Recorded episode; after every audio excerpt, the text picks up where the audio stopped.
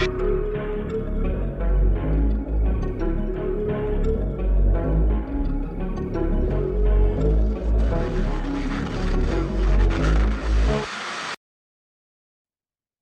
is going on, everybody? It's me, your host, with the most, Nicholas Willard. Thank you. Thank you. Don't get up. Thank you. Thank you. All right. So, tonight, tonight is our 52nd episode. And I'm going to call that almost canon's one year anniversary you know i don't i don't actually have an official date um because when we started me and bank we had recorded i don't know five six seven episodes in advance you know he dropped them at, at some point so you know our uh our start date is is is somewhere around here it's been 52 episodes i squeaked out our first reel to reel movie review episode as 51 and a half. So this is uh our 52nd episode for those of you who who want to say it's our 53rd. It is not. That was only a half an episode. So this is our 52nd episode. Woo woo woo! Almost canon. 52 episodes, 1 year, 52 weeks in a year. 52 episodes equals one year. Hallelujah. It's almost Canon's birthday. He's one years old. And to celebrate this this milestone, this huge achievement we have reached, I am having adventure, explore, discover back on the show tonight. Some of you might remember he was a he's a YouTuber, uh, check out his channel, Adventure Explore Discover. He came on when we did an episode on um, uh, the Beale treasure, the lost Beale treasure in in Virginia. So, so yeah, we're having him back on, but we're not talking about treasures tonight. We're not talking about lost treasures. We're talking about something a little more um creepier, a little more scary. You know, let's let's let's get ready for the spooky season the right way and kick off September with an episode on skinwalkers uh, and a little Wendigo. I know we went over the Wendigo once before, but you know uh, we'll we'll throw a little bit of Wendigo stuff in in here because you know skinwalkers, Wendigo, they people seem to to group them together as if they're almost the same um you know the same entity from opposite sides of north america. And and they're completely different. They're really completely different. There's only one there's only one trait that i can think of that sort of ties them together but even that is just it's really not the same at all so i figured we would do uh skinwalkers you know it's a pretty popular topic these days you know with skinwalker ranch and um that TV show Beyond Skinwalker Ranch and Skinwalker Ranch, you know, it's all sorts of Skinwalker stuff going on. And and even Skinwalker Ranch, I mean, it it has literally nothing to do with Skinwalkers. So we're we're not going to talk about Skinwalker Ranch. Um we might a little bit, but we're not going to focus on that whatsoever. You you might hear us mention it uh but yeah, this is not an episode on Skinwalker Ranch. This is an episode on the Skinwalkers. What a Skinwalker is, the history of a Skinwalker, and the differences between a Skinwalker and a Wendigo. So, before we get to our feature presentation, I just wanted to go over, you know, a little news. Let's get some get some housekeeping out of the way. Uh so I know a couple weeks ago I'd said that I was working on a an audio drama and I was gonna, you know, read chapters here and there as as as I went. Well, I've been kicking this idea around back and forth. And I don't know, I think I'm gonna just make it a book again. I just I don't know. I'm not feeling I was I what did I listen to? I listened to something. I think I like re-listened to uh Borrasca season two, and it got me like in all hyped up to make a an audio drama. You know, I was like, I want to do that. I want to make my own Borrasca. Well, now I just want to. I just want to make a book. You know, I want to. I've always wanted to to be an author. This is I've pretty much I've written the whole book. I'm just going back and editing these chapters that I've written. I've been stuck on chapter one for about a year now. I just need to buckle down, get it done, get it out there. So I can become, you know, I don't know, maybe like the next uh who's a good who's a good uh adventure author?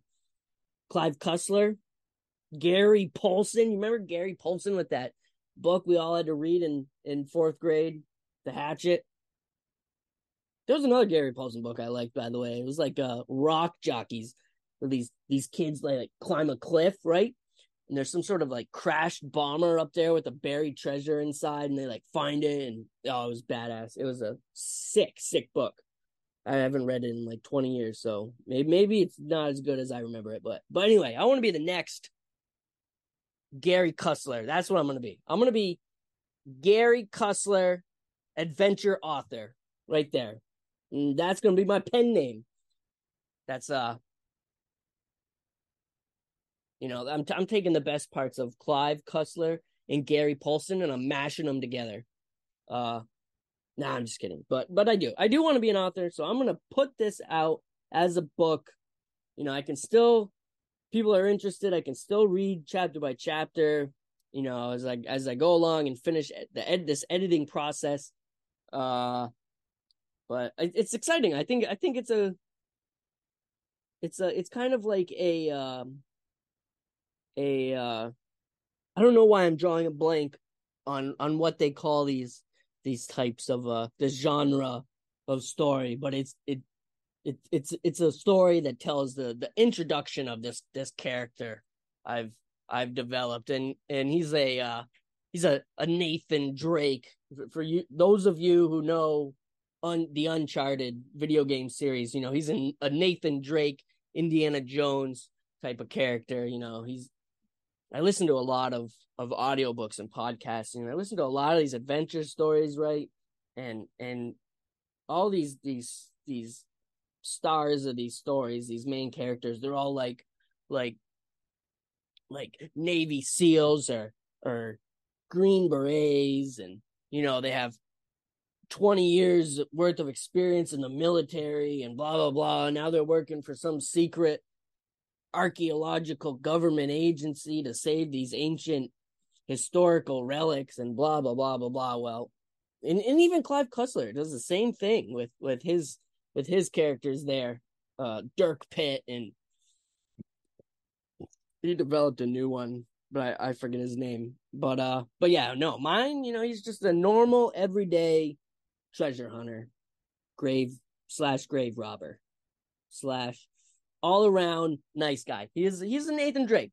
So so yeah, you know, the the story it it, it deals with with treasure hunting and CIA agents and runaway ISIS commanders um takes place in the backdrop of the ISIS siege of of Sinjar and and you know these these thousands and thousands of of Yazidi townsfolk that that got locked down. But uh, but all right, he's uh he's on. The man of the hour is on. Um, let's see if he we can get him get him talking. Hey, how's it going? Hey, how you been? Good. How about you? Good. I've been good. I was uh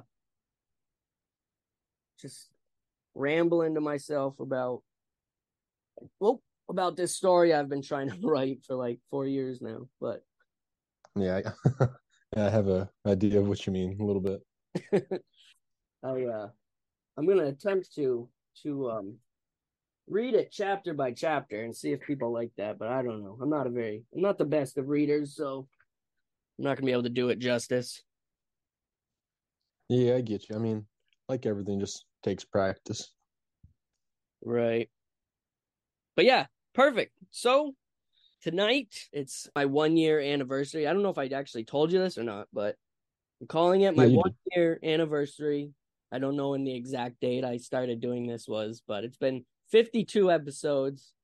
It's 52, you know, 52 weeks in a year.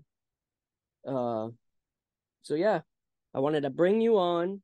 I thought that'd be fun. Um, and talk about some skinwalkers. Sounds good. Always a fun topic to to talk about. I know, right? Um, and I also wanted to like, we don't have to focus on it at all, but I kind of wanted to go over, you know, the difference between a skinwalker and a Wendigo. Which I know I had done an episode on Wendigos a while ago, but I didn't. I didn't want to focus on that. But I know that I feel like people get them. Uh, they consider them the same. You know, kind of like the same uh creature. Yeah, I've noticed that. Uh, I'm guessing it's probably just because of TV and stuff, but Right. people see like they hear Wendigo and they think, oh, it's a type of skinwalker, or vice versa, and all. Right. But that's that's just not the case. Exactly. I didn't know how much you wanted to go into this. I kind of did some stuff on like shapeshifters in general, like n- you know, natural animals that we know of that can Yeah. shapeshift, and then kind of like Hmm. You know, unnatural shapeshifters, uh you know, stuff from from legends and lore. And then I took a, a couple notes on the Navajo, but I didn't really I didn't really focus on that. And then I just kind of went into like Navajo beliefs and where the the idea of the skinwalker comes from and then the skinwalker itself. And that was pretty much then I got a couple stories too that I found online, but oh, okay, that'll be good. yeah, I mean if it gets too late, I can always just read them later on. But but yeah, you done any new videos lately? Not as many as I'd like to, but uh, put a few out since then. Let me let me see right quick. How how long has it been since we talked? Like a month, maybe two. Yeah, something like that. Um, talked about the little people from Inuit legends, the uh, Kentucky goblins. That was a crazy story. Oh yeah. Um, Dutch Schultz's lost treasure and the flying head from Iroquois and Wyandotte legend. Yep. Uh okay, I want to ask you something. Uh the the Kentucky Goblin story, is that the um Kellyville, so. Hopkinville? Yeah, yeah, Hopkinville or Hopkin, Hopkins, something like that. Yeah, yeah. Yeah, that's it. Do you think that um do you think that the Kellyville slash Hopkinville goblin could be an, an alien creature, or do you think it was more of a cryptid? It's hard to say, to be honest, because uh, you know, you hear stories about little people, and they fit the description of those little people.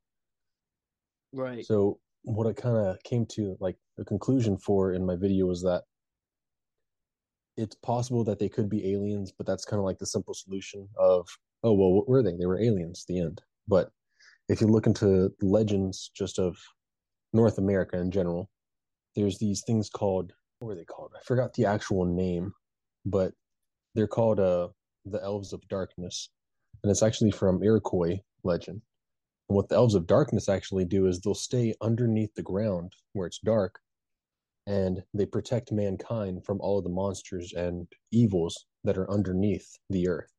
So Hmm. they're not bad because they're called Elves of Darkness. It's just because that they literally live in the darkness that they're called that. Right. So my theory that I came up with was perhaps the uh the saucer or the comet that the first guy saw could have crashed into the earth and released something. So these were the elves of darkness coming to say, "Hey, there's a monster. You need to get out of here." Because when they first showed up, they had their hands like raised up in the air as if like they were surrendering. Yeah, I mean, I never, never even thought about that angle at all. Huh. Yeah, I mean it's it's kind of out there, but it's you know one of those interesting things to think about just just for fun, really, I suppose. Right. I know a couple weeks, yeah, a couple weeks ago now, I did an episode on the the uh the Varginha UFO crash from Brazil. I don't know if you ever heard of that, but um, I have not. oh, you haven't? interesting. Oh, No. it's like it's probably one of. Did you follow the uh the David Grusch stuff with the the UAPs and and all the the government um UFO government stuff? Did you follow any of that? Happened recently? Uh, no, I haven't. No. Oh, well, he he was like at Capitol Hill and had like you know meetings with all these members of Congress and stuff.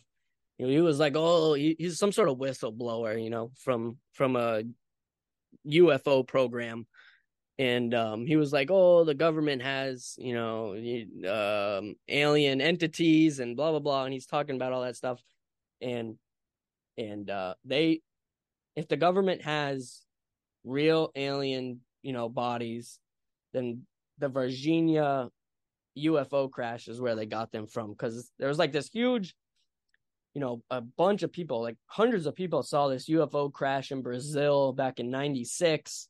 And then over the course of a whole week, the city was like under siege from these aliens and the government, you know, the, the army came in and locked down the city and they were like running around capturing all these aliens that everybody was seeing. And then Oh, out of nowhere, the US government comes in, like our we come in and just take it all. like, I don't know. There's a real good documentary on it called uh, "Moment of Contact." Um, I'd re- I'd definitely recommend watching that. But but yeah, Yeah, I'm I have to look that up. That's crazy. right yeah I kind of made the, I tried to make the because some you know they had like drawings of these these aliens they saw and they somewhat looked like the Kellyville goblins. But I know the the the goblins had like big ears in the the Varginha aliens they didn't have any ears but uh but yeah. I I kind of I tried to like you know was this Ke- Kellyville goblin was it the same as this Varginha alien or not? Who knows but but yeah I don't know. That it, it's definitely something I've I've read about a few times. Yeah, I mean, hey, it's possible, especially because uh, I'm not sure if you know too much about it, but they ended up shooting at the creatures, and they would shoot them and they'd hit them, but they just kind of like roll back and then float away. yeah So they never really died. They just kind of floated off. right yeah yeah I think they and then like even the cops went went back and they said there were bullet holes everywhere like something something happened there right you know but Yeah, definitely. But anyway, that that has nothing to do with with skinwalkers. So, but uh, but yeah. So I have Adventure Explorer Discover. Um, he's a YouTuber. He's been on, I think, once before when we talked about some some lost treasure in Virginia, the the Beale treasure. Um, so yeah, I know that you you do a lot with Native American lore and the skinwalker is definitely maybe one of the most famous um i don't want to call it a creature because it's not really a creature but it you know the skinwalker is definitely one of the, more famous creatures of native american lore. Um so yeah i don't know how you want to start this off but i i got some let's let me get down here.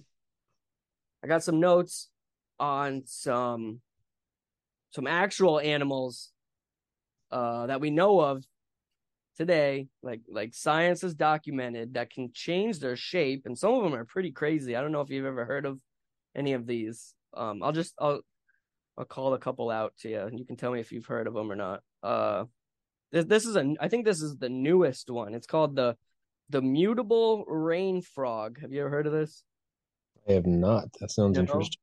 Yeah, it's, it was discovered in in the Ecuadorian rainforest in 2006, uh, and it has the ability to change its skin texture from spiny to smooth in just mere seconds. Like it, it took them so long to document this species because it could just switch so fast. But yeah, it's it's the first documented uh vertebrate species to be able to, you know, have this shape shifting ability. So so that's one of them.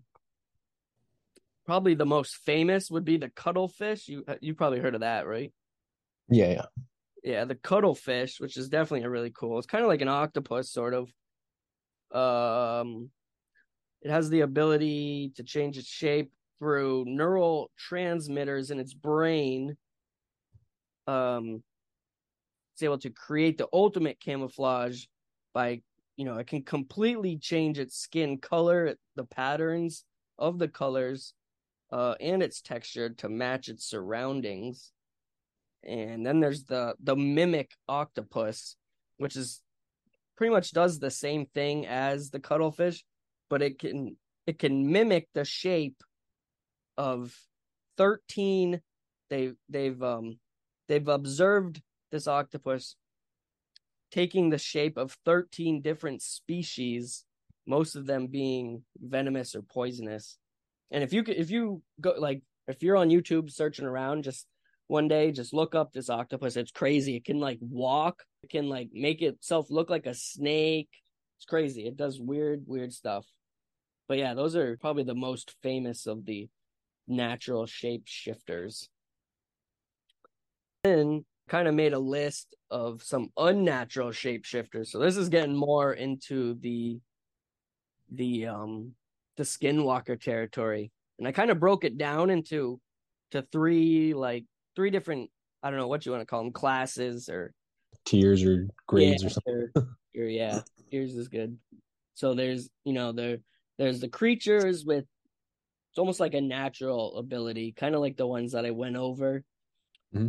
Uh, and then there's the beings who can use some form of magic to change their their form through like a spell or a magical object. And then like those who have been cursed so for the the natural, these these unknown creatures from lore that seem to have like the natural ability to shapeshift would be like demons or the fae, um, mimic entities like shadow people or inhuman spirits slash you know elementals. Have you ever heard of the Alaskan Kushtaka? It kind of sounds familiar, but I can't say for a fact that I have. Yeah, it's like a they call it like the the otter man. So it's kind of like a a Sasquatch type creature. Uh, but it's it looks more like an otter than than like an ape. Um, and it's supposedly able to kind of mimic the form of its prey, or like like if you're out there trying to find one, it'll kind of like, and you're in like a group of people, it'll mimic a person in your group to try and like uh to try and like um separate you, you know, from the group. Oh yeah, kind of like to coax you away from the others. Yeah. So it, it supposedly has that ability. Um and then I know I know like some higher level jinn they're able to to take the shape of humans or animals, but apparently they're unable to replicate human feet for some reason. I guess that's in the lore. And then hmm. doppelgangers you know they they kind of like whatever shape they originally are they they change their shape to look like you. So and i'm sure you know way more than i do. So i think some of your videos are some shapeshifters.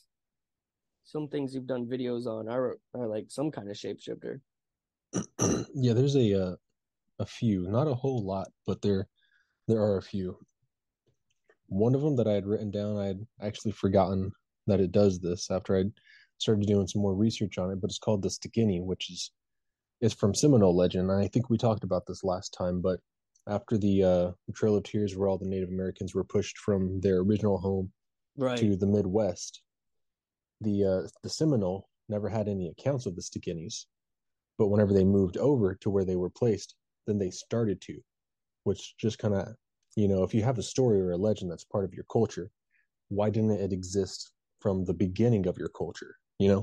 Mm-hmm. So that's something that I found really interesting. But the Stikini shape shifts in a really interesting way. So throughout the day, it looks just like any other human, but it doesn't act like a human. It kind of acts off, kind of kind of funny, you know? Right. As if like they're trying to hide something, which you know they do.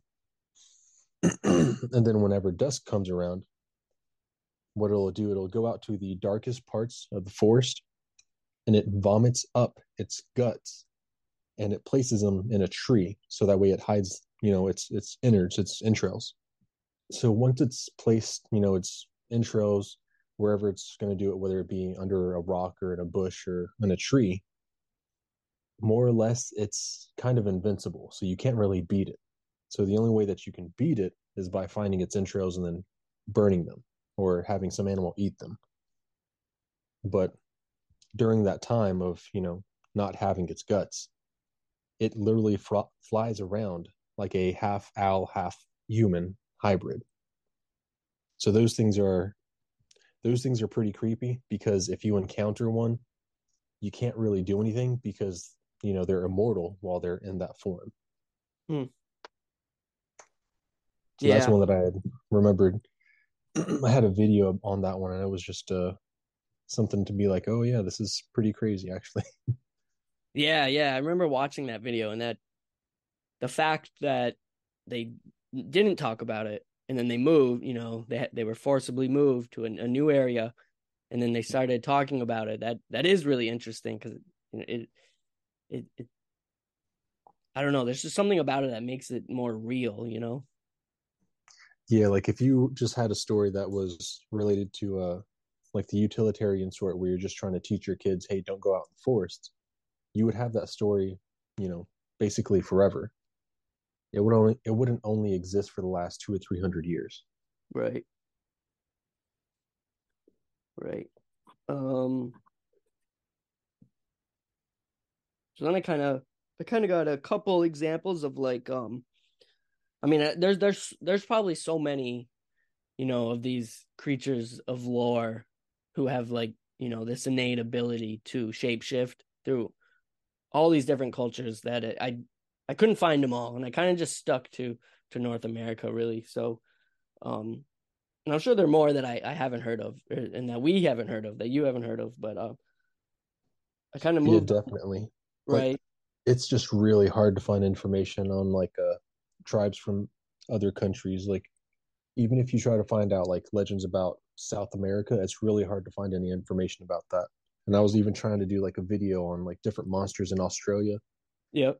I was looking online for like a solid hour or two hours and only came up with like four different monsters. It's just hard to find stuff. Yeah I mean it's def Australia would be an interesting place because it's definitely one of the you know I think the the Aboriginals they've been been there for like sixty thousand years you know? Yeah they, they've been there a long time. Um so yeah I kind of went into my my type two which is like the the magic user. I don't really know what what what what to call them other than you know they use magic to shapeshift and those would be you know like your standard witches or, or warlocks and sorcerers or you know any any any type of uh person who can use magic to shape shift but there was a couple that caught my attention. And the have you ever heard of peter stump? He's he was um don't think i have no. No he's he's a 16th century werewolf uh who had admitted under torture but but I, I think the case was was pretty solid that he he did some pretty heinous stuff. But uh he admitted that that he had made a deal with the devil uh and and in return he was gifted a a girdle that he could put on that would turn him into a werewolf you know a, a wolf and and he would go on and he would you know he killed a bunch of people and he ate them and did all sorts of really crazy stuff um. So I think that's one of the more famous like magic users uh through history. right right And then the third one would be like you can shape shift through a curse. So that would be like werewolves.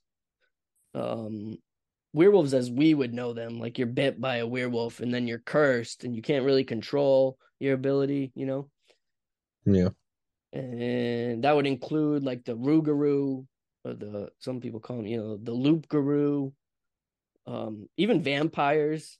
They're, they're on the same level, and even the Wendigo. So this is kind of the difference between the main difference between a Skinwalker and a Wendigo. I believe is that you're kind of the way I understand it is when you're a Wendigo, it's almost like you're cursed to become a Wendigo. Like uh, you you you kind of get like bit bit, and I'm gonna put air quotes around that by you know another Wendigo, um, and that and that's kind of how you turn into turn into one, and it, it's definitely different than than a skinwalker.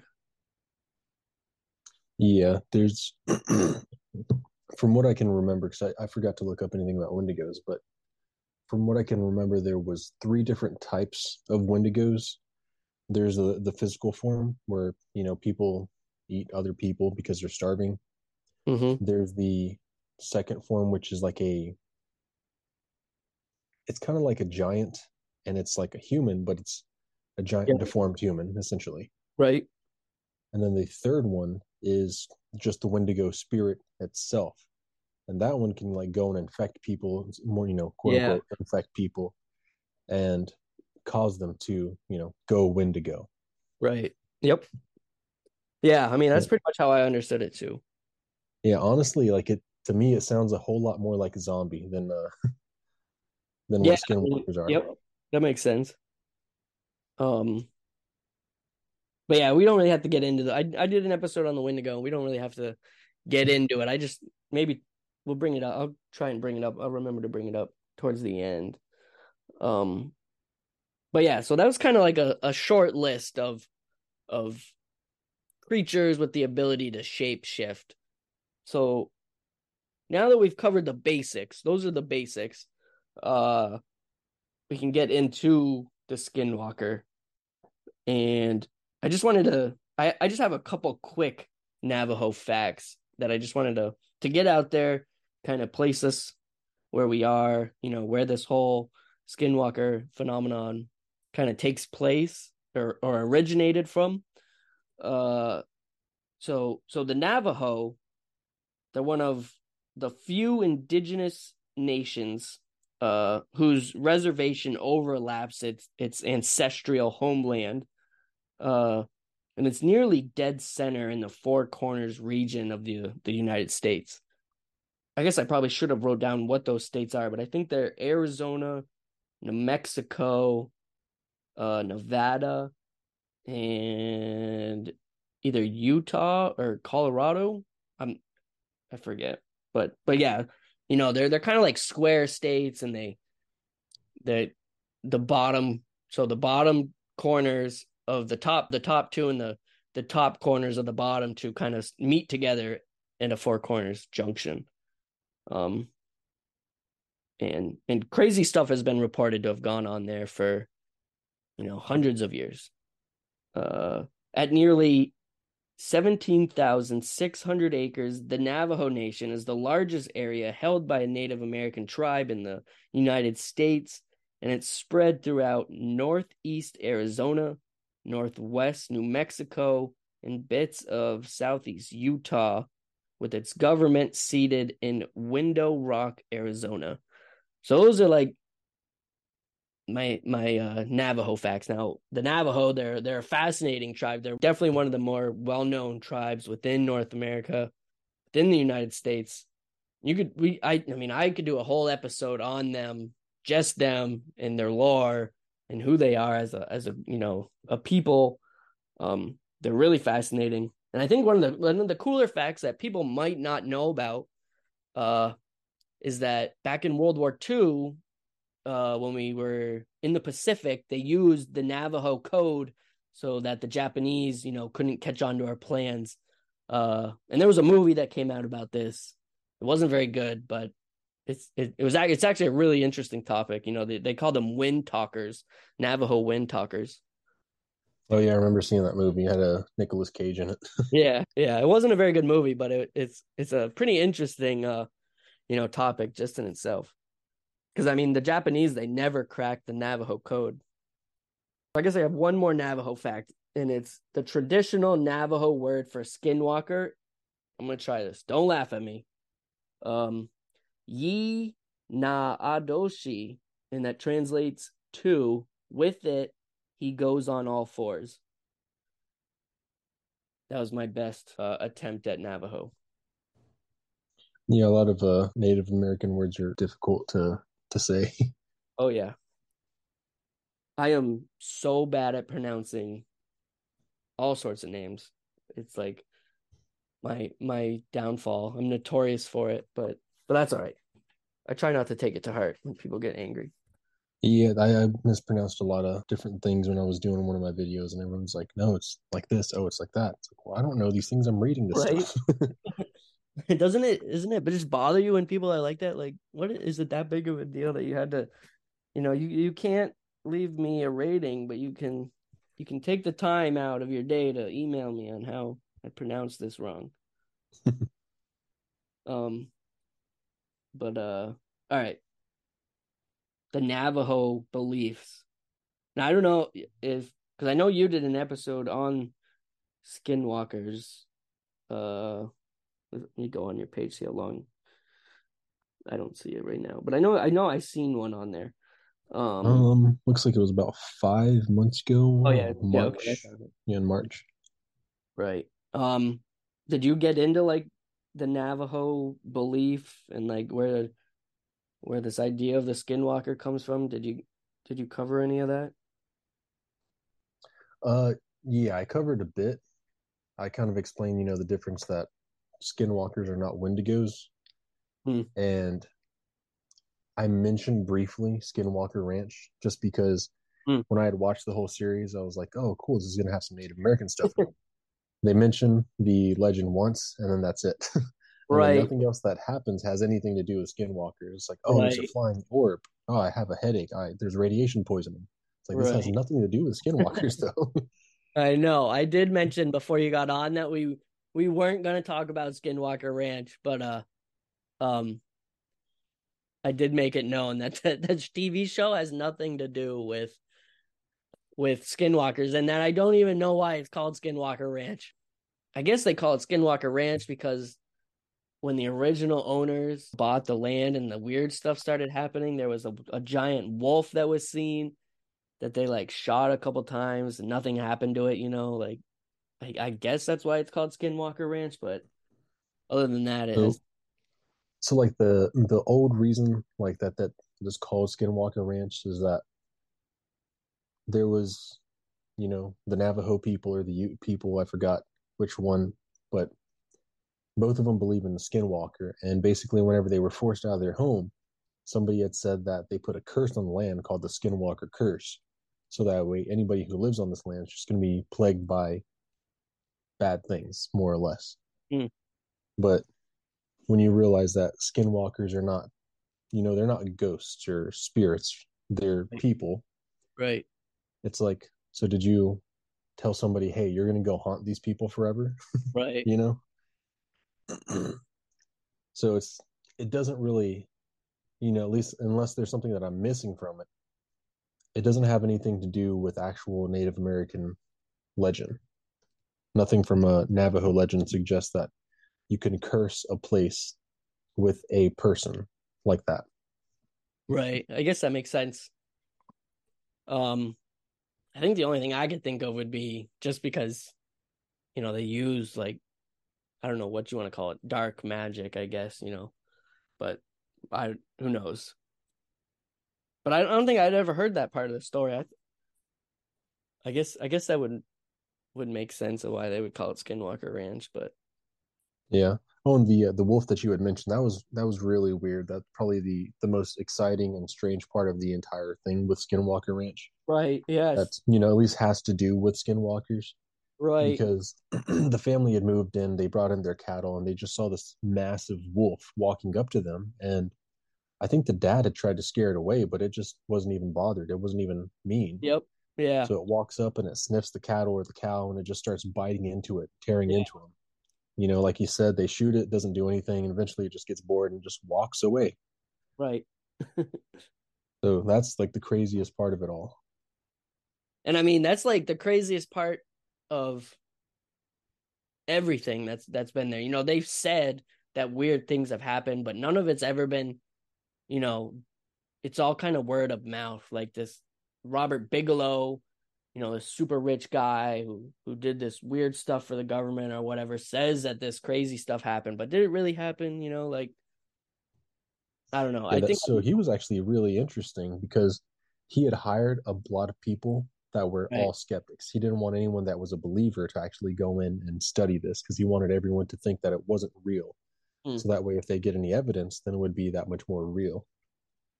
Right. I guess that makes sense. That that's a good way to go about it. I mean, yeah, because what did he? I mean, we don't have to get into Skinwalker Ranch really, but uh, didn't I? Didn't he? What did he make? Did he make weapons or airplanes for the military? What was I he? it was airplanes. Yeah, something like that. He had, yeah, and he had an aerospace company. And then Yeah. he must Yeah, have. he was a super rich guy. Oh yeah, he, I'm assuming the government probably showed him some sort of alien tech because he, you know, you don't you don't just sink millions of dollars into trying to discover aliens if you don't have some sort of evidence that they're they're there. Yeah.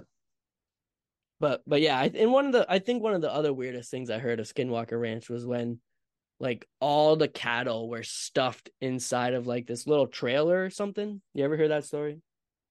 Oh yeah, I remember hearing that too. That was probably like the other weird thing that I've heard, but but yeah, it's mostly just like weird readings and stuff that they're getting now, you know. Yeah, and it's it's rough whenever it's just like, oh well, all the cattle were stuck in a trailer. It's like, did you take a picture? No. Right, exactly. Yeah, that's what I was talking about earlier. Like they said that, but nobody took a picture of it or anything. Or if they did, they're not sharing it, you know. Yeah, because like it's not like you know like a Bigfoot thing where it's like it shows up and runs away. Like they were right there, sitting in front of you. Right. Yeah, like they had to physically remove them from the cattle trailer. Like you could have at least recorded it. but uh but yeah, and I mean this this is another way off topic thing. But have you ever seen the show Blind Frog Ranch? Uh, no. No. Oh. Well, you might want to just look into that one. That one's pretty interesting too. Got something to do with like it's near Skinwalker Ranch, and I guess there's some sort of lost treasure there that they're trying to dig up. But I don't know. We don't have definitely don't have to get into that one. uh, but yeah, Navajo beliefs. Um, so I kind of got into a little bit of Nav, you know, their beliefs, and um, I hope these are these are right. I I definitely read from several different sources. So the Navajo tribal beliefs uh, involve the existence of beings called the Earth People, as well as higher beings called the Holy People, which all inhabit Mother Earth. So you got Earth People, which would be like us. This, this is how I took it. You have Earth People, which would be like us. Then you have Holy People, which would be like almost like demigods, maybe, is, is how I kind of read it and then Mother Earth obviously is is Earth. While the Navajo holy people are like demigods, spiritually guiding the Navajo Earth people, but not fully interacting with them. Uh, the Navajo medicine men, which are witch doctors or however you want to refer to it, because I think in the Navajo culture they kind of call magic anti, which loosely translates from Navajo to English meaning witchcraft. So these are they're kind of like um uh like anti men. So like, you know, Navajo witch doctors, medicine men, you know. These witch doctors or, or medicine men or, or anti men, they're they're able to kind of bridge the gap between the spirit world as well as these these holy people and the earth people. So that they, they kind of interact, they're like middlemen between the earth people and these holy people this is like the start of it, I guess, is how I'm trying to put it. I don't I don't know if this is making sense at all. As it, I made it made sense when I wrote it down, but as I'm reading it, it I don't know. it's not sounding like it's making a whole lot of sense. Um, yeah, I'm I'm kind of following. It's it's a it's a little complicated just because like it's not traditional Western stories, but right, I, I follow what you mean. Right. So several types of practices have arisen over the ages for these these medicine men or these witch doctors. I think most people would know them as witch doctors or or medicine men. I, I mean, I think that that's pretty mainstream now. But uh so several practices have arisen um over the ages in a 1944 book by Clyde Kluckhohn called Navajo Witchcraft. he outlined four different types of, of magic or four different types of anti, and that would be witchery, wizardry, sorcery, and frenzy. And and frenzy magic is when one uses some sort of object or item to curse another. Uh, it's, it's kind of an outlier. You know, you have witchery and wizardry and sorcery, and then you have frenzy. Like it, it's totally different than the rest. But um, United States Army surgeon and Civil War veteran Washington Matthews, which apparently this guy was known for his ethnographic studies of Native American culture in the 1890s. So this guy was he did all sorts of stuff with different Native American tribes out west. And and I didn't I didn't know what ethnographic was, so I looked it up and the Google definition is relating to the scientific description of peoples and cultures with their customs, habits, and mutual differences. So take that for for what it's worth. Even that is confusing. but yeah, so this Washington Matthews guy, he he he recorded one of the first member uh first mentions of Navajo witchcraft uh in their creation of first man and first woman myth. So this is like where we're really starting to get into what um uh, a skinwalker is or or where the idea of the skinwalker comes from. It, it's kind of from this creation of first man and and first woman myth.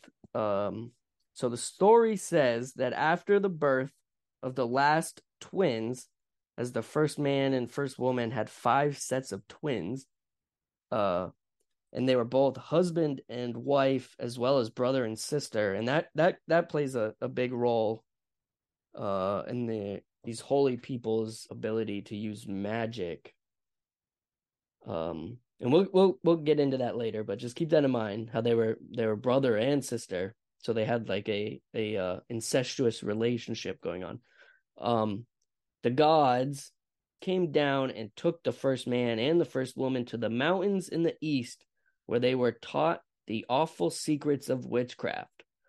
This is where Navajo learned the ways of witchcraft. And it's interesting because it's also kind of the same in Christianity or uh, Judaism, I guess.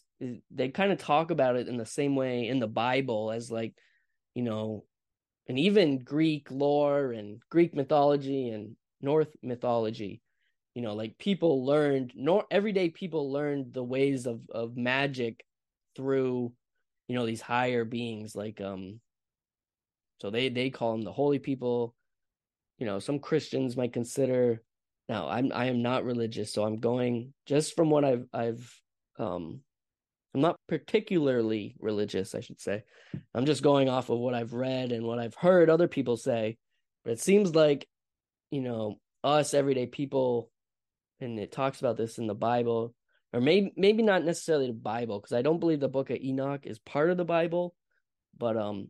Yeah, the the Book of Enoch it's not part of like the biblical canon, just because it's uh not said to be inspired by God, whereas everything that else that is biblical canon is considered to be inspired by God. Okay, yeah, so that makes sense. So yeah, I'm pretty sure in the Book of Enoch it says that the fallen angels um they kind of taught mankind you know the the darker you know how to use magic and and you know these these rituals to you know do things they weren't supposed to which kind of helped bring along the flood and just the great flood and and stuff like that at least that's how i i i understood it so it's kind of the same as you know it kind of goes the same in the navajo uh, beliefs and how these these holy people, you know, they're not they're not God. They're kind of on the same level as these fallen angels would be. They're teaching the people, um, you know, the ways of magic. I don't know if that makes sense. Yeah, it's it's really similar, which is really interesting too, because like you have, you know, the people, and then you have God, and then in between you have these lesser beings than God, and they're both going and teaching people these you know these dark things that they shouldn't be learning and practicing right. exactly yeah um and i mean it's that way with other cultures too i know because i know for a fact that the the Great Flood shows up in so many different cultures, even going, you know, way back to like the Sumerian lore and um I, I guess Sumerian probably as far maybe back as it goes, but I know that a great flood shows up there. Even the Navajo, they have their own great flood story, which I'm about to get into actually. Um I didn't think about it when I was writing it, but it is. It's another great flood. So, you know, this this great flood story shows up all over it. So it's kind of the same with the how these these higher beings are teaching people things that they shouldn't know. You know, it's it's it's weird how this idea or these multiple ideas kind of like, you know, it's not just like a Christian idea. You know, it it, it it's spread out throughout the whole world. It's like a whole world idea, and everybody's kind of taking credit for it. So you you have the the first man and first woman story, and then another story is that that first man and first woman were part of of what they call the emergence. So this is when when the Navajo people emerged from within the earth and you know came up to the surface. So the first man and first woman they had used their their witchcraft to create they were supposed to use their witchcraft to create a, a suitable environment for mankind to to survive on, you know. So they're they're supposed to create this suitable earth for the Navajo to live on, but would cause catastrophe after catastrophe, destroying each underworld they passed through. Eventually there was a great flood, and the holy people of the underworld were able to escape through a hole in the underworld ceiling.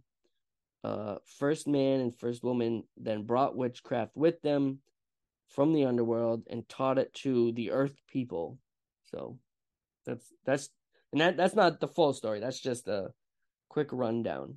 Um I hope all that made sense because that was me trying to explain kind of the origins of witchcraft and magic within the Navajo belief. Hopefully you you you followed along um and I wasn't too confusing. Yeah, yeah, definitely. It's it's uh it's not too hard to follow. I guess. I guess if like to put it in like simpler terms is you know you have your creator and then the lesser lesser beings than the creator and then those lesser beings go and they teach normal people about these dark things that they shouldn't know and then they start practicing those things and from that comes a skinwalker. Perfect. That's a good good summary. Maybe i'll just use that instead. Um all right so let's get into the skinwalker finally um so s- stories of the Navajo skinwalker, they've they've kind of exploded across the internet in recent years. It's like super popular. Like even my son, my oldest son, I'm sure he doesn't know exactly what a skinwalker is, but but he he he knows in general terms what a skinwalker is.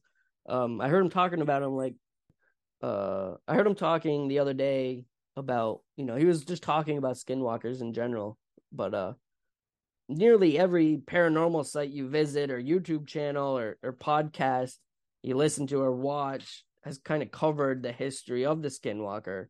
Um, and I know a lot of podcasts go into like firsthand stories of like skinwalker sightings and people people love these, you know. Yeah, they they become super popular in the last few years. It's like I guess I guess it's like the new version of Slender Man. Right. Uh, yeah, definitely.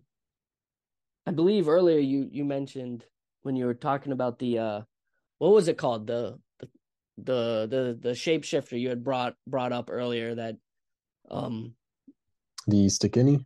Yeah. So you were talking about that and you you had mentioned like during the day when it when it looks like a regular human, uh it kind of acts funny, you know?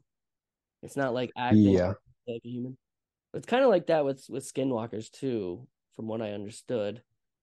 Um, the skinwalker is kind of like the epitome of a wolf in sheep's clothing. Uh, the expression "a wolf in sheep's clothing," as their dark magic practices are often kept secret, you know, from from everybody else in the in their Navajo uh, community. Um, and while in animal form, it's impossible to gain their identity, meaning anyone you know could be a skinwalker. um the bar barista who you know made your coffee that morning could be a skinwalker. The the cashier from the deli who rung up your lunch could be a, a skinwalker. Um the bartender at your favorite bar you make small talk with you know every night they could be a skinwalker the fact is it's impossible to spot a skinwalker unless you know what you're looking for right right so, in order for a Navajo witch to become a skinwalker, they need to willingly make the ultimate sacrifice. So you you I'm sure you know all about this. So you you know you could be a witch, like a, a witch doctor. You know, the Navajo, they they're I know their magic, and I'll put air quotes around that, has a lot to do with their day to day activity. And and it's not necessarily a witch doctor that they're you know they're worried about. They the witch doctor's fine.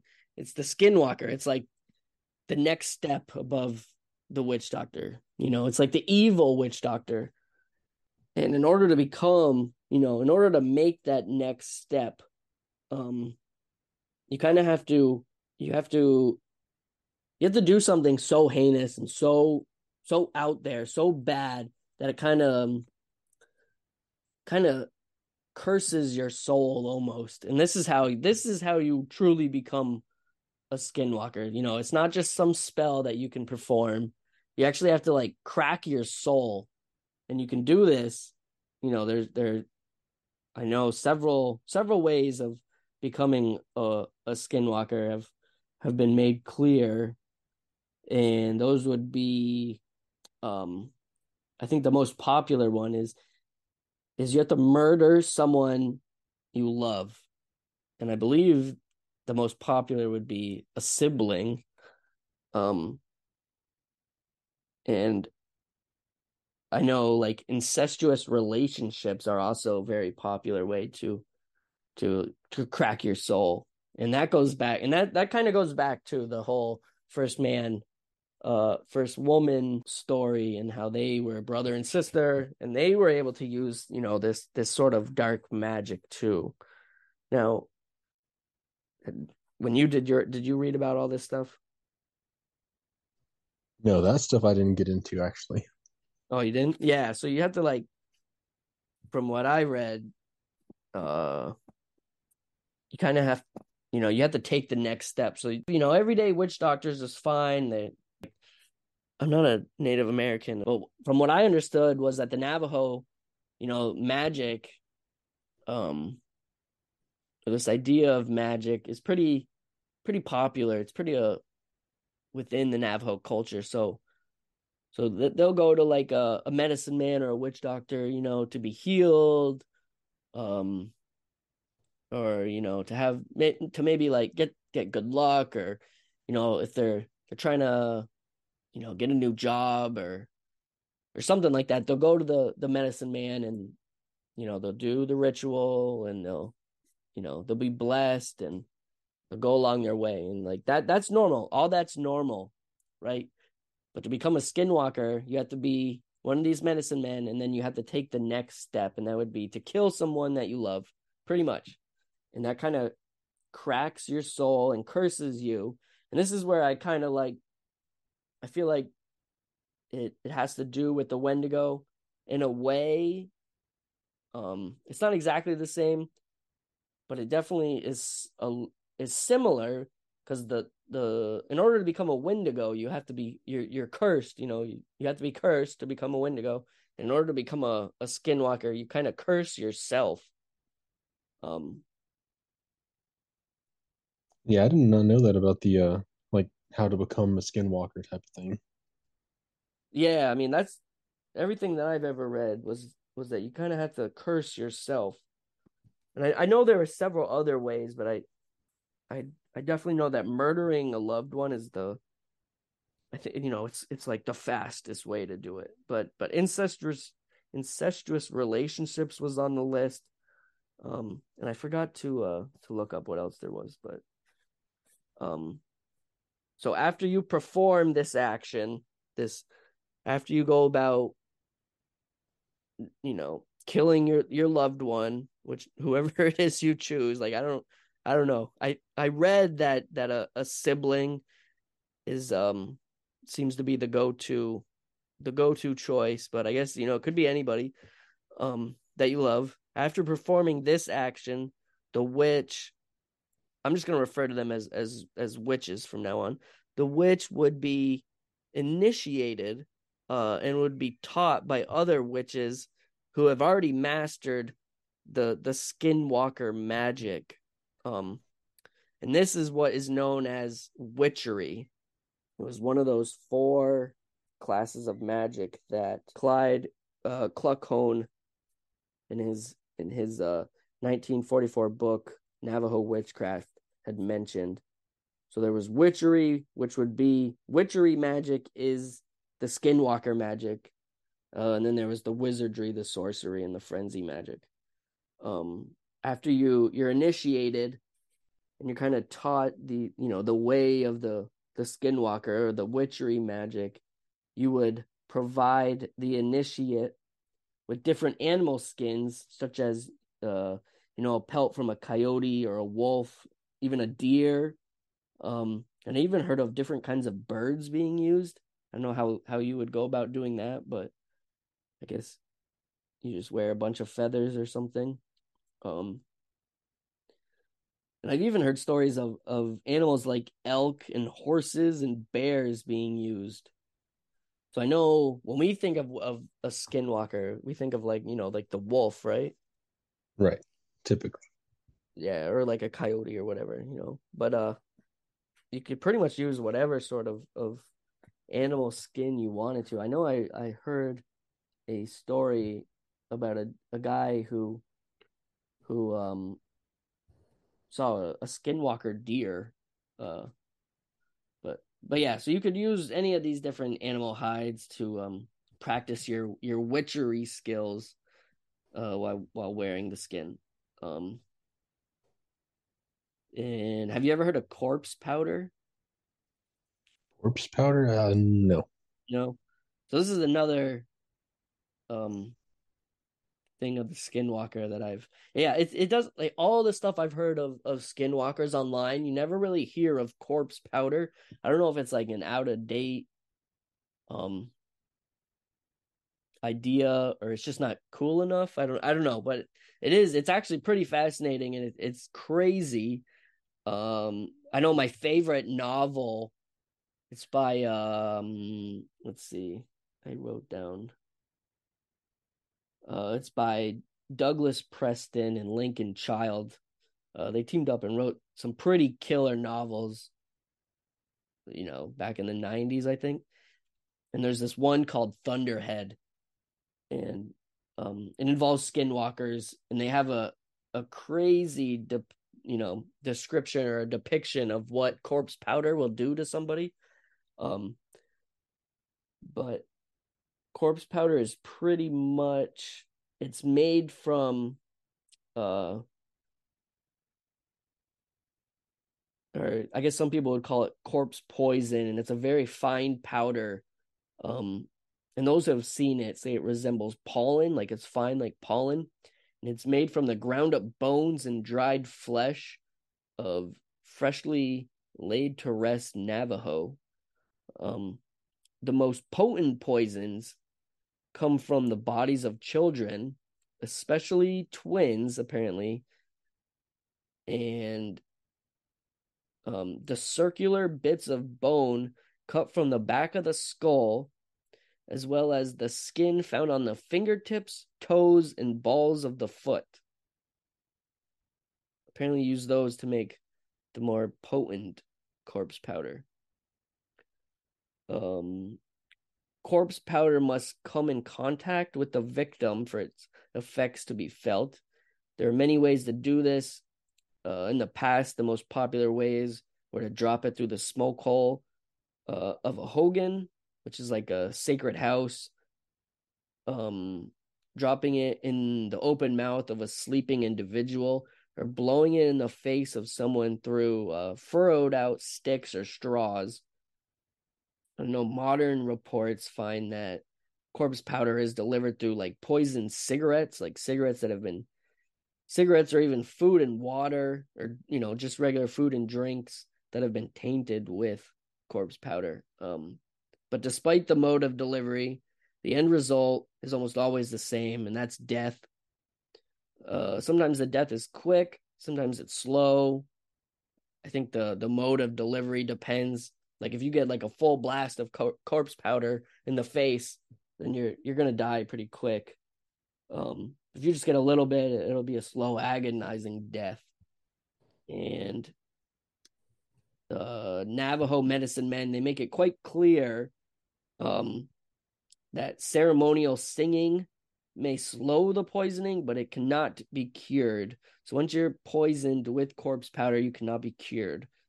Um, and yeah, like I said, that fictional novel called Thunderhead by Douglas Preston and Lincoln Child. Um, gives a great depiction of what corpse powder poisoning will do uh, to the human body. But it's it's obviously uh, you know fiction, right? Or, or at least the depiction in the story. Uh, apparently, this corpse powder was real at one point. I don't know if it's you don't hear much of, about it being used uh, today. Like all the Skinwalker stories I hear, you never hear of corpse powder being used. Um, but it was in several older books that I looked over when I got my uh when I did my research. But um but yeah, so skinwalkers are known to gather in groups on significantly powerful locations, especially caves. Uh, I watched a show recently. So so you knew about uh what was it? Skinwalker Ranch. Did you know there was another show called Beyond Skinwalker Ranch, where they go to like they send people from Skinwalker Ranch to like these other ranches around the country that have weird stuff happening. Have you ever heard of that show? Uh, I've heard of it, but I haven't gotten a chance to watch it. Oh well, there was an ep- they did an episode on skinwalkers in general. Like, uh, I forget exactly where they went, but some some Navajo tribe, and they went and they rode along with with two Navajo rangers or police officers, um, and they went to this place called Satan's Butte in Arizona, and it was featured on this, you know, Beyond Skinwalker Ranch show, um, which apparently used to be the location of a Skinwalker gathering site, um, but it had been destroyed like 30 years prior. Um, but apparently it remained a hot spot for Skinwalker activity. Like you had mentioned earlier, on how um like how how the, how can a skinwalker curse you know an area mm-hmm.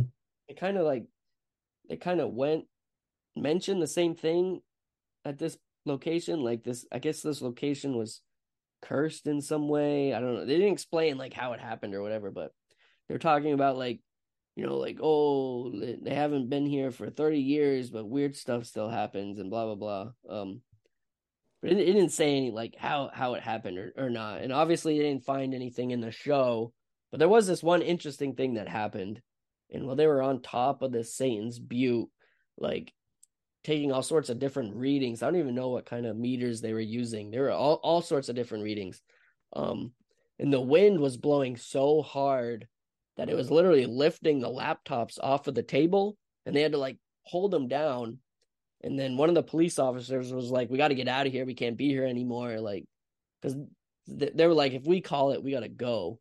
And the police officer calls it. they pack up and leave, and the wind like stops instantly. I don't know if that was like they had like giant fans in the background or or what, but it was, you know, it was definitely weird. Yeah, that yeah, that, I'm not sure how else to explain it. Right, like I don't know if it's some sort of. You always hear about these you know these reality shows being fake and and stuff like that like the ghost ones and so i don't know maybe they faked it somehow but it was it's definitely weird um i guess another thing i got was that skinwalkers are said to retain their human eyes while in animal form and their animal eyes while in human form. Um that was just some that was just some random thing that i read. And there was a another thing I saw that was that kind of creeped me, definitely creeped me out was a video posted to YouTube by uh that one cowboy, which has been viewed 12.6 million times and was liked by over a million viewers. And it shows a man, you know, he's like riding on a horse through a ranch. He's got like a ranch or something, you know, he's riding down the dirt road. Mhm. Like here's like his wife or something like calling him from, you know, off the side of the road, like in the woods. And the horse like freaks out and just takes off running. And he says it was a, a, a skinwalker. I mean, I've never heard of uh like as far as like anything like definitely definitely from Navajo lore or legend that states that skinwalkers mimic. But I mean, wouldn't put it past them. Right. Right. I I didn't read anything like that either. And it seems like a lot of the videos that people post online are are skinwalkers like mimicking uh like I don't know, the voice of someone you would know, you know. I know there was this was like this is going way back, like 10 years or more. There's oh, maybe I won't bring it up. I don't even remember what the name of the show was. It, it, was a show that's like 10 years old. It was on the sci-fi channel and they would like recreate um or they would take like a a story um of a different like cryptid creature and they would kind of make their own story up that would involve this creature. And even that show involved like in the skinwalker episode it was like a father and a son and they're going out on a ranch to try to find a uh like a lost sheep or something and um the the skinwalker in that show like mimics the mom and they freak out. I don't i don't know. But i mean the i guess the idea of of the mimicking goes back at least 10 12 years to to that show. I just got a little bit more here so I guess this is kind of where I got into to um I've done a lot of talking. I'm sorry. My voice is starting to uh get Yeah, you're good. I understand. My voice was given out on me the other day. um this is kind of where I got into the differences between a Wendigo and a Skinwalker. Uh, it's pretty much what I found, and you can tell me if you agree. Um, so well, they're two totally different types of beings. Like I know a lot of people kind of they want to equate them. They they want to call them the, the same creature from two different, you know, parts of the the, the North America. Um, but I think like this technically the Skinwalker was once human, uh, but it, it really isn't human anymore. It's like a, it actually turns into a creature while the skinwalker is pretty much a person, you know, kind of shifting into an animal or an animalistic form at, at you know, at best. I guess maybe kind of like a uh, like a feral human. Right. I mean, it seems like I guess a lot of stories tell the skinwalker turning into an actual animal, um, but it's still ultimately a person, you know. Yeah, yeah.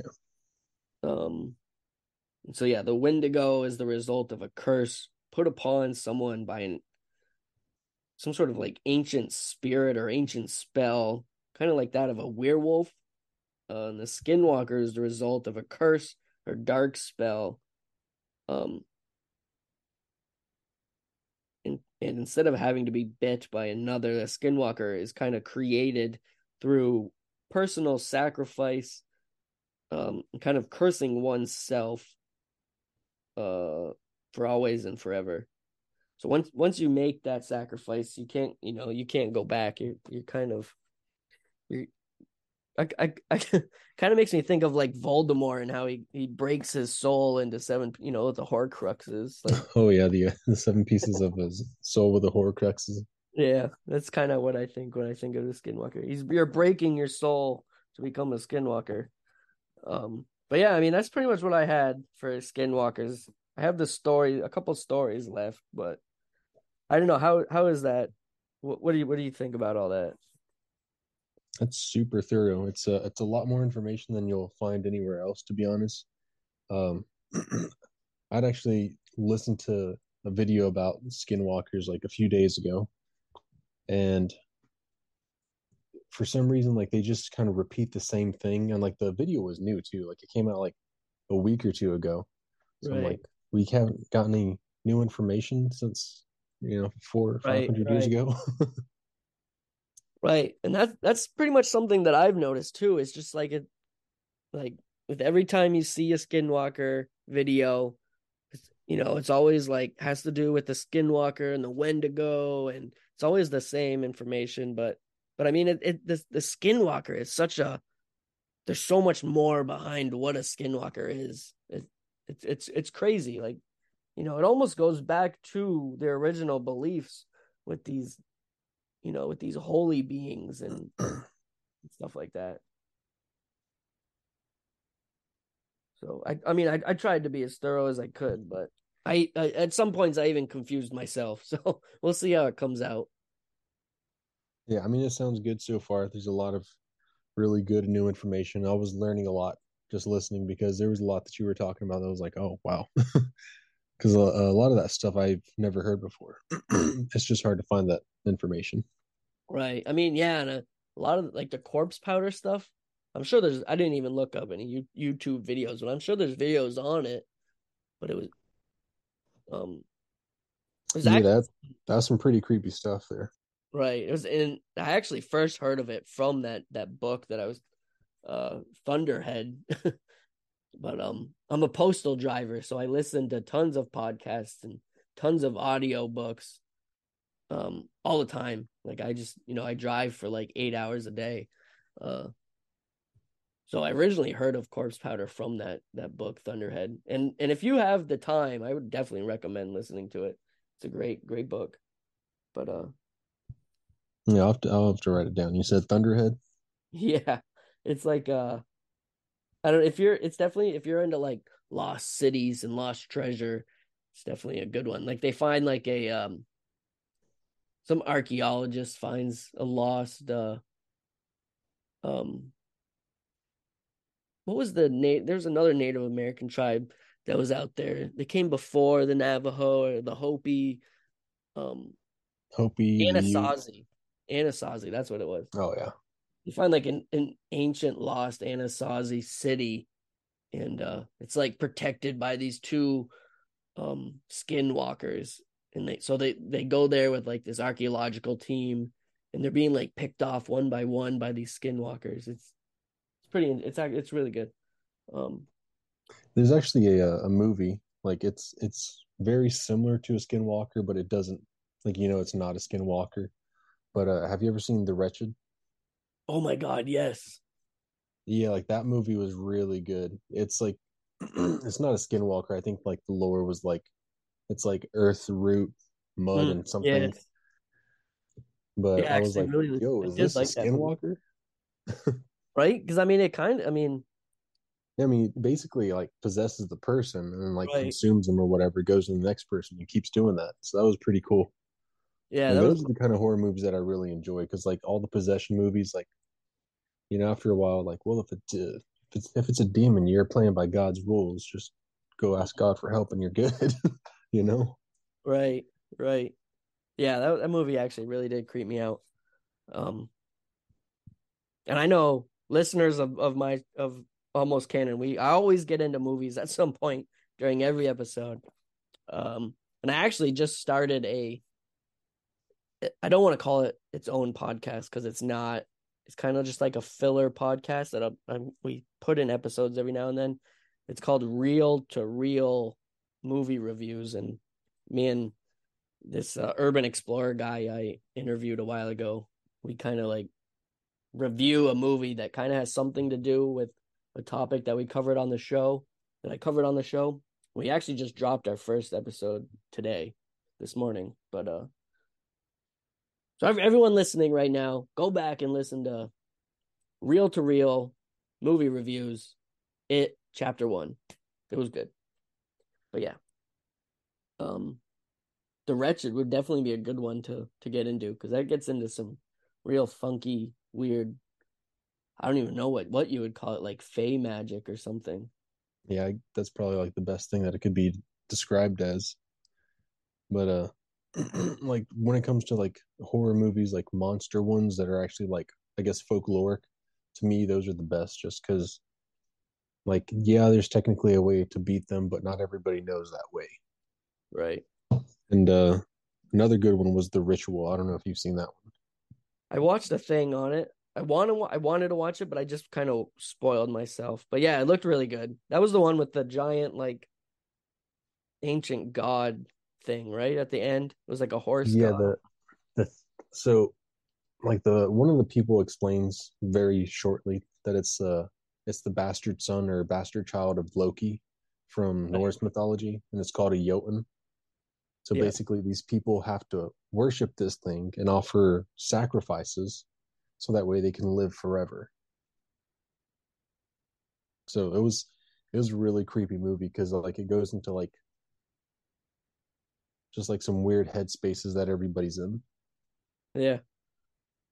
Yeah, because didn't like one of one of the friends had died and they were like going out in memory of him on a hike or something. Yeah. Yeah. I mean, and that that even that movie gets into some crazy topics that really interest me, like this this ancient earth spirit magic. I don't even know what you would call it, but I feel like I feel like that's got to be real. There's got to be something out there that, you know, these Native American tribes you know they tapped into and even tribes before the tribes that we know today you know even ancient or you know like i don't even know if that's a word ancient or i think i just made that up but uh um you know like these when when people first started you know cultures around the world like you know how they just kind of found this uh gobekli tepe place you know? Supposedly like the first uh, religious site um because it's like the oldest one that's ever been found. Have you ever heard of it? Mm, I have not. no it's like it's in turkey and it, it was you know they dated it back before um it's dated to before humans were supposedly able to gather and create anything like that um like before Mm. the ice age ended. And they had recently found it. So it's kind of like moving moving the timeline of humanity backwards by you know several thousands of years. And it's kind of like this circular site and it's got all these animal carvings and these huge like t-shaped pillars with different animals carved on it. And then at some point they just backfilled it and buried it and it took generations to build like several hundred years that they worshipped at this site and then at one point they just buried it you know reburied it and some farmer came along you know not too long ago and accidentally you know hit it with his plow and they found it. But uh but yeah it it makes me think like these people they tapped into to some something you know going back thousands and thousands of years. And i don't know if it, it's it's fey fey related or what because even today you covered tons of topics that have to do with it like all these native american creatures and like where where do these these creatures originate from you know? Have they always been here? Were they are they kind of like created through some sort of like are they some sort of tulpa you know? I it's just a question that that i really want answers to. Yeah, it's it's one of those things that just makes the world adventurous, not not getting the answer, but also getting to actually go look for it. Because, right you know, I was actually just saying it in a voiceover for one of my videos I'm working on that every story we are told about, we're always told, oh, it's just a utilitarian story to teach kids not to misbehave. Don't go in the woods, don't go in the water. And it's like, well, if you're concerned about them going into the woods because of bears, why don't you tell them about bears? Tell them about sea lions. Tell them about wolves, things that are actually, you know, seen all the time. Why don't you explain to them how you can get lost and then you're going to freeze to death? right You know, why do you have to come up with a uh, with a magic person that takes the form of a animal to to scare them? Mm. So Yeah, like a lot of these stories, I don't think they're utilitarian. I feel like there's got to be something. There's got to be something to them.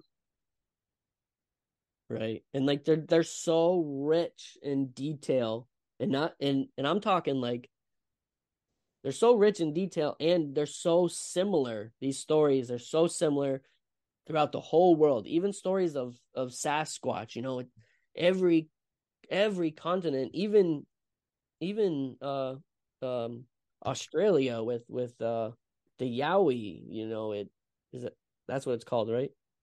Yeah, yeah. I'm Yeah, yeah. slowly becoming a really proficient in all things Bigfoot just because I've been working on a, a second video now. Right, but they you know all these all these uh cultures and countries they all have very similar stories of this creature, you know. It's not like they they got together hundreds of hundreds of years ago, you know, to record and be like, okay, we're all going to come up with the same story. Uh, when you know, two hundred years from now, when they have the internet, uh, someone will look back and say, how do how do they all? How does everyone know this? You know, like it, something is something's going on that is very similar throughout the whole world. Um, and it it's not it's it, it's so similar it, it can't be made up. You know, all these different people throughout the whole world. I, I highly doubt that they they all came up with this crazy idea of this this um you know uh ape like creature of the forest you know you know what i mean like they didn't just come up with this idea they saw something something made them think of this they didn't just make it up there's too Yeah, many stories you know yeah. There's there's stories from uh from east to west in North America. There's the the Yeti, the Yowie. there's there's a lot of different ones. There was one video that had come out like a long time ago that these guys were in college and they were trying to shoot a video for something, and then supposedly a, a Bigfoot runs through the shot. It doesn't look too real, but things like that just kind of push the whole subject backwards because if it is hoaxed, you know, which it kind of looked like it was, it's you're you're kind of uh degenerating the value and the validity of people researching this topic down right to like, oh well, you're just looking into something that's obviously a hoax. Why why do you why are you bothering looking into this stuff? right yep But like with the Patterson Gimlin film, like I had a vi- that video I had a done on that. It was like 14 minutes long, 18 minutes long, something like that. And so many people were saying, "Oh, this was already proven to be a hoax. Oh, they came out and said that they faked it." And I was like, right "Where are you getting this information? They didn't. no i mean i think there were like a couple people were like oh yeah that was me in the suit but it was never you know they they totally just made that shit up Yeah, yeah, and like the the two people that say that they were in the suit and the person that made the suit, I actually addressed that in the video too, because they tried to recreate it by making a suit and then also having the, the quote unquote actor do the same walk again. But it was so bad that it was supposed to be on BBC uh, America or something like that. But it was so bad that they didn't even put it on air because they were just like, no, this is awful. right and i mean when that patterson gimlin film was filmed when they saw that right i Mm-hmm. The movie planet of the apes was was in theaters or coming out or they were filming it.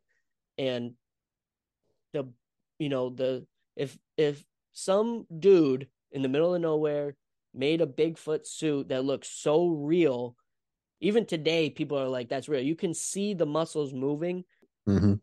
you're telling me that filmmakers with million dollar budgets produced costumes that that are quite frankly really shitty. Like if they could if some dude could just make a, a bigfoot suit that looks as good as the one in patterson gimlin film then why couldn't they have produced something that looks that good for a multi-million dollar uh planet of the apes movie you know?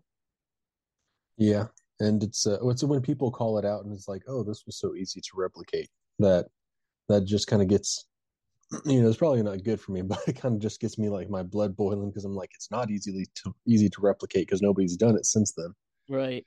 Because uh, like the first video i had you know i sort of made it out of spite because i had just watched uh you ever heard of the corridor crew?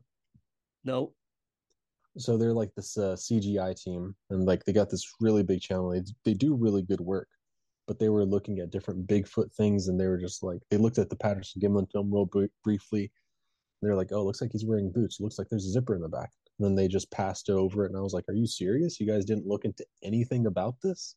right So I made that just because I was like, nobody's going to look into this very thoroughly. So let me look into it very thoroughly. right And I just heard another video where I think it was called Storied.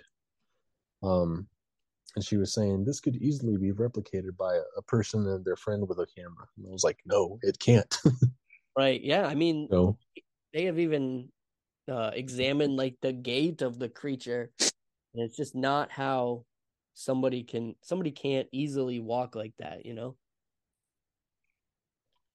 Yeah, like if you watch the video, what's what a uh, a really big piece of evidence for it being real is watch its uh feet as it's stepping up the toes visibly lift up like very um prominently they just lift up and you can tell that those are toes lifting up and that kind of movement doesn't happen if you're wearing a shoe or a boot hmm. right yeah it wouldn't and you know that video you were talking about where they made the suit and they went in and reenacted it mm-hmm. um I remember there being this this is the this is the show that got me into liking this this stuff. And it might have been that same one. I remember when I was really little, this would have been in like the late 90s. I remember on the it was on the Discovery Channel. I've never been able to to find the same show. I think maybe I might have come across the name of it and it was called Animal X or Mystery X and they they, they did an episode there was an episode on Sasquatch and the Yeti. Um, and this this was the TV show that got me into liking Bigfoot and all this weird stuff. And they did that. They went and they had one of these suits made, and uh, they had an actor put the suit on.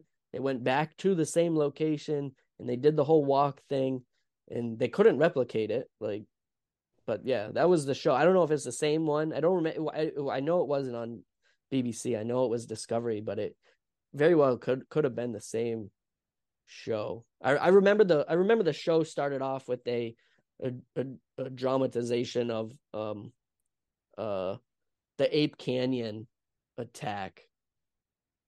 Um, oh yeah, that's that's a pretty crazy story too. yeah, I did my first episode on that, but it um I w- I wouldn't listen to it if I was you.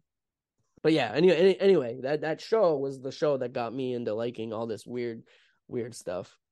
Um but yeah, I mean, if if they they've sent that footage to people who have looked into like the Zapruder film, um, and you know they were like, it's not. They they couldn't figure it out either. Like, I I don't know if there will ever be, you know, a solid answer if this was faked or if this is real, but uh, it's it's definitely has not been disproven. You know, it's still a complete mystery. Yeah, and uh, just to get back to like uh, the Skinwalker stuff, is that if the video is real and the creature in it is real, and the measurements given by Bill Munns is actually accurate, and it's around seven foot four, then you know a Skinwalker could actually be out there in the woods hiding disguised as a wolf, and we really wouldn't know it. You know, we wouldn't be able to tell, especially if it's in the woods running around. Right. So there's all these different things that, you know, these stories talk about that are much, much smaller than a Bigfoot would be. So, you know, just to call these things, you know, hoaxes or just stories is, I guess, from my point of view, it's a little insulting to the people that believe that it is real or the people that have had encounters with these kind of things. Right, right. And I always think that, I always, you know, when I hear encounters, like obviously some of them are fake. You, you just gotta yeah. Some of them are fake, but even if one of them is real, that's all it takes. Mm-hmm. Is that one person who actually really saw a Bigfoot? It's real. Like, you know, not everybody is lying. I, I often hear with like some of these bigger podcasts that I listen to, like Sasquatch Chronicles or um, yeah, that's a good one. yeah, you know, you often hear him saying like I talked to this one guy in in Florida and this other guy in Washington. They had never met each other, and they're telling me the same thing. You know, you often hear them. You know, all these people reference this this idea. Like these people, they've never talked to each other. They're they're seeing the same thing.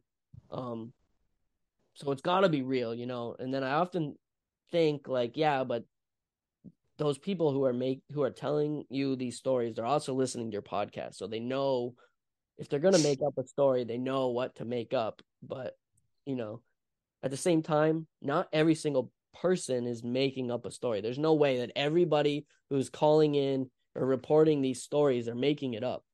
Um, it, I guess I guess the problem, and it's a problem that I've had on on my own show, is is where do I draw the line? You know, do I just have everybody call in and tell me these crazy stories? You know, I, I don't want to yeah. I don't want to be like, you know, this this this obviously isn't real, and then give you know some reasonings, and then um kind of push away a whole group of people who who very well could have seen something real, you know. So it's hard to draw that line, but the fact is some people lie, but a lot of people don't lie, you know. A lot of these have somebody definitely saw something. Yeah, I think uh the this statistic is probably like 10 years old now, but um in the last 50 years there's been 50,000 reported sightings of Bigfoot which more or less, you know, in the last 50 years, it's like two or three people coming up to you every single day saying that they've seen something.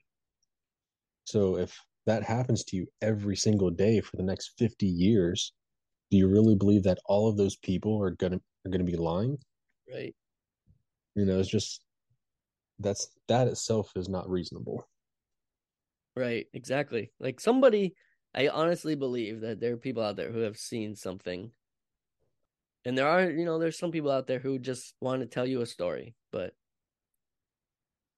um speaking of stories i don't know do you want to listen to a couple stories? Do you have a couple minutes left? I don't, it's pretty late um i don't know how much time you had. Uh well actually i'll probably listen to them on whenever you post the podcast. Okay that works. And uh do that because i should probably go ahead and go now yeah i mean it is pretty late my wife's she's like when when are you almost done are you almost done so i don't blame yeah, you my wife my wife's like, "You got to throw the trash tonight. Can we threw out all this frozen food?" right, right.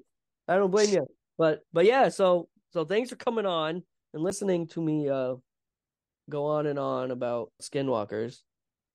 Um, yeah, really... definitely, it was a lot of fun. A lot of really good information that you just can't find anywhere else. Honestly, it's really hard to find this info, and you did a really good job of like putting it all together and then putting it out.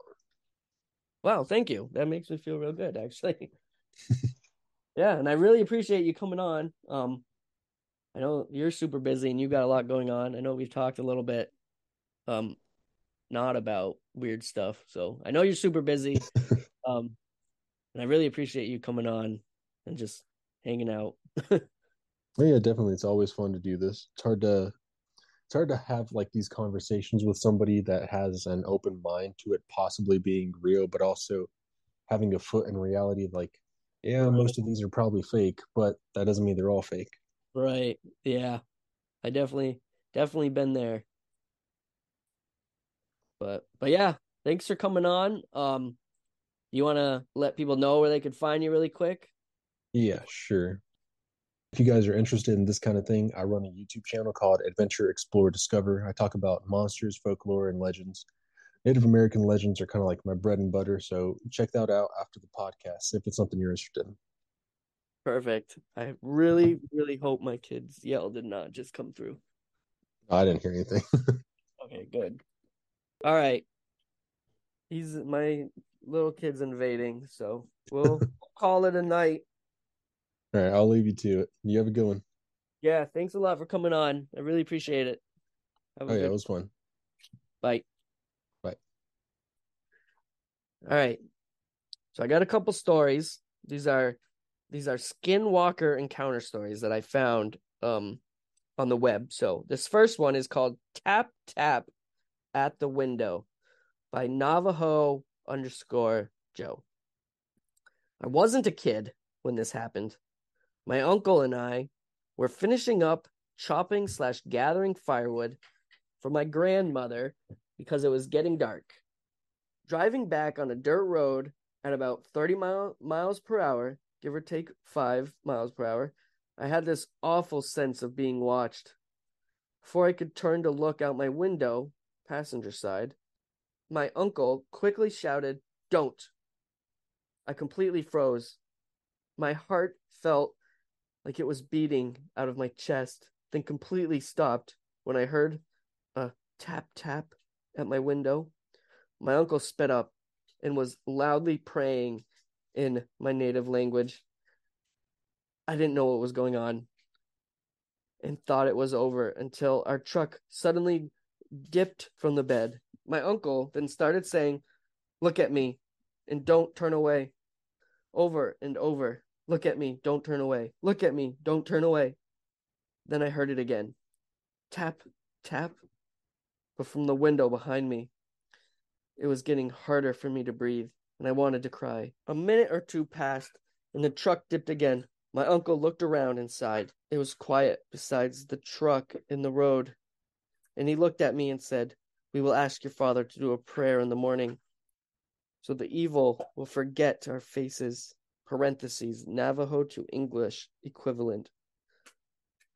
I remember curling up on the seat and just staring at the radio, watching the time, listening to my uncle sing an old prayer till we got to my grandmother's house. I called my uncle because I had a nightmare about that night. We talked about it for a bit and he said, I didn't see I didn't see faces, just eyes, like brake lights you see on the road. It watched you. Parentheses Navajo to English equivalent. Before hanging up, I tried joking with him about it. Why didn't you just step on the brakes when it was in the back? No laughter, just a pause. Because it wasn't alone. Now that's pretty creepy. All right, this next one is called Don't Get Off the Bus. Submitted by Iron underscore Jesus. Anybody that has been on the Navajo reservation has either probably heard of some creepy things or or have experienced pretty creepy things, namely skinwalkers. I've only seen one. Here's my story. I come from a I come from a small town in northern Arizona that's sandwiched between the Paiute Reservation to the north and the U.S.'s largest Navajo reservation to the south. My high school, my high school being so small, parentheses, a 1A high school that has on average 80 students enrolled every year. Uh, being so small, always had to travel south about 5 to 10 hours one way to play another high school in any sport. This means that we traveled a lot on the Navajo Res. We also usually stayed at hotels when we would head out to play and come home in the morning, but this trip was a little bit different.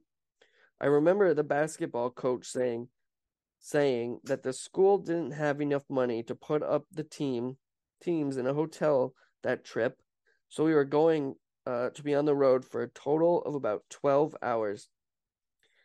I was the only male senior to play basketball that season.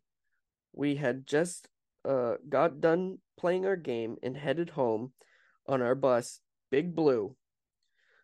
We were heading out, and it wasn't long, about two hours of driving, before we had entered the res. By this time, everyone was asleep, with it being about two in the morning. When we had crossed the res's borders, I noticed the bus driver had sped up and was now going about 85 miles per hour.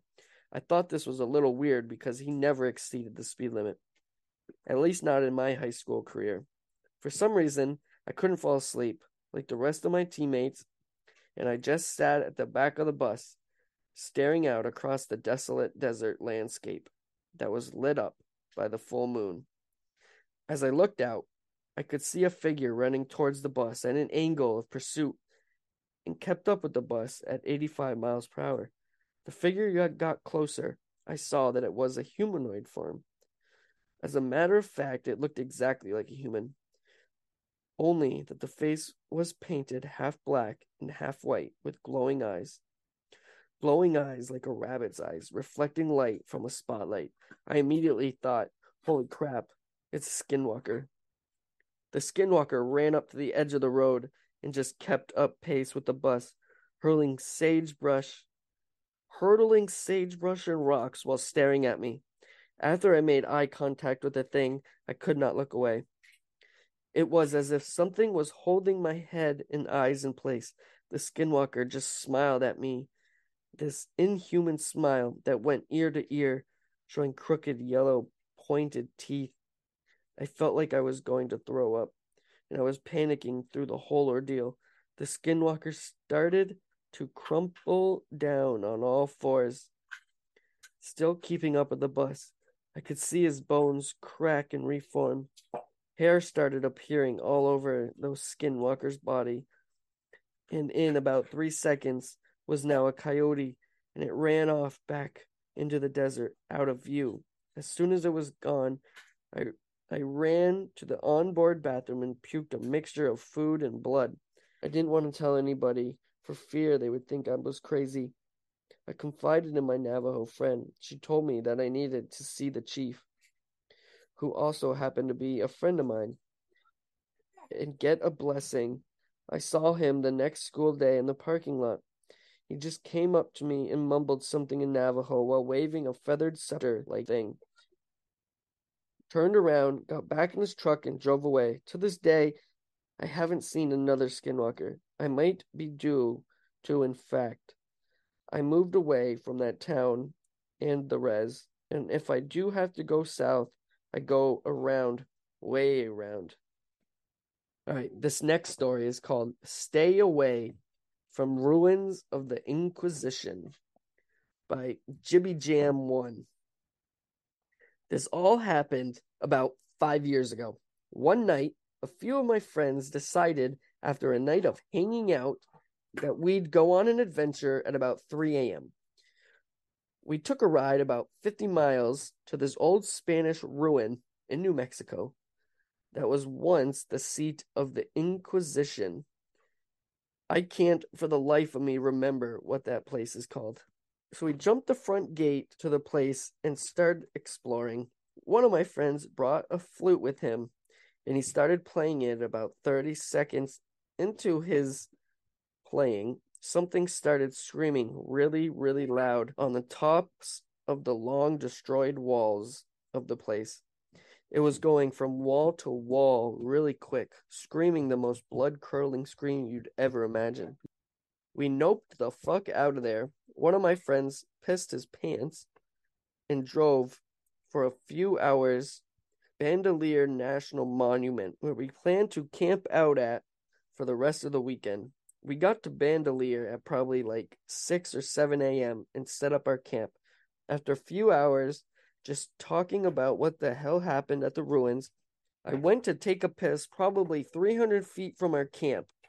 This is where everything starts getting a little fuzzy. I remember seeing two dust devils coming my way, and when I turned around again, two of my friends were there and they were motioning me to follow them. I couldn't help but follow them, like I was being pulled behind them in shackles. I followed them for what seemed like 15, 10 to 15 minutes, and then I snapped out of it. These weren't my friends. They had bright red hair, uh, with my friends' faces and cat eyes. Both of these friends were brunette. I stopped walking and they looked at me with probably the most terrifying gaze I've ever seen. Monsters in movies are nothing compared to this. I turned around and ran as fast as I could back the way I came. After like five minutes of a full sprint, I got back to that rock that I pissed at and found our camp. Everyone was there, still sitting around talking, and didn't even notice that I was gone. I told them what had happened with the look-alike skinwalkers, and we packed up everything and left probably within like 10 minutes and got the hell back to Albuquerque. All right, so this this this is the last one I got, and it's a little longer than than the rest. Um, it's called "Say Their Name and It Will Kill Them" by Lisha Ninja. We live in a rural community on the Navajo reservation. My aunt and her two brothers were home alone while my grandparents had left for the evening to attend a chapter house meeting. They were in the house, and like many people from the reservation, they didn't have electricity.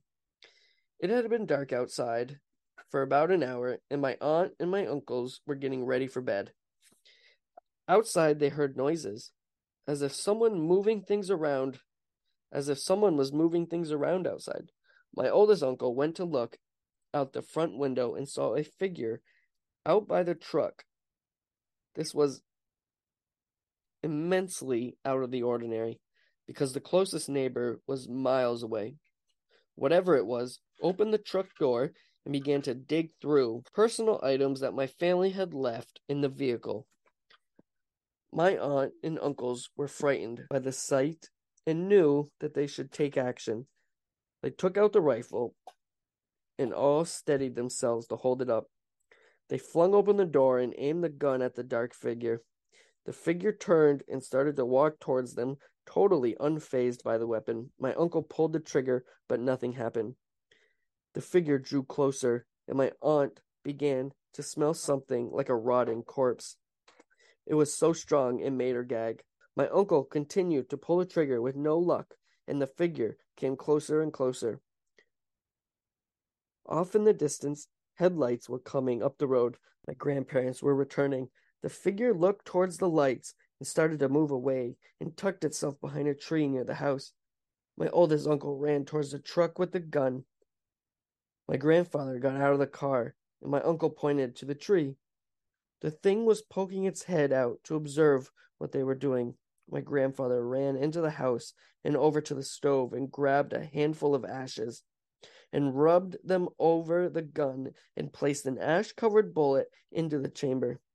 He walked out onto the porch and fired towards the trees. Whatever that thing was, it didn't expect the gun to go off.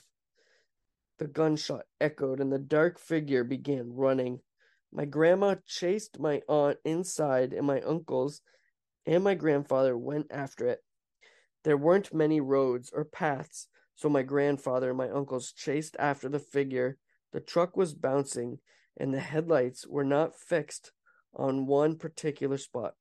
My uncle swears that whenever the headlights would hit the figure, he saw a woman. Not only that, whoever it was was on all fours like a bear.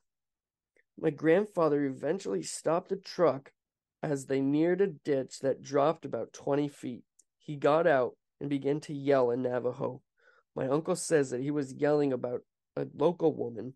He yelled that he wasn't scared and that he knew it was her, and to leave his family alone. A few days passed, and there was news that the woman that my grandfather was yelling about had passed away.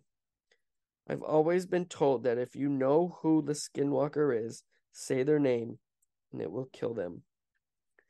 Now, this last story I find particularly interesting. Um, the first thing that got my attention was it was an old woman.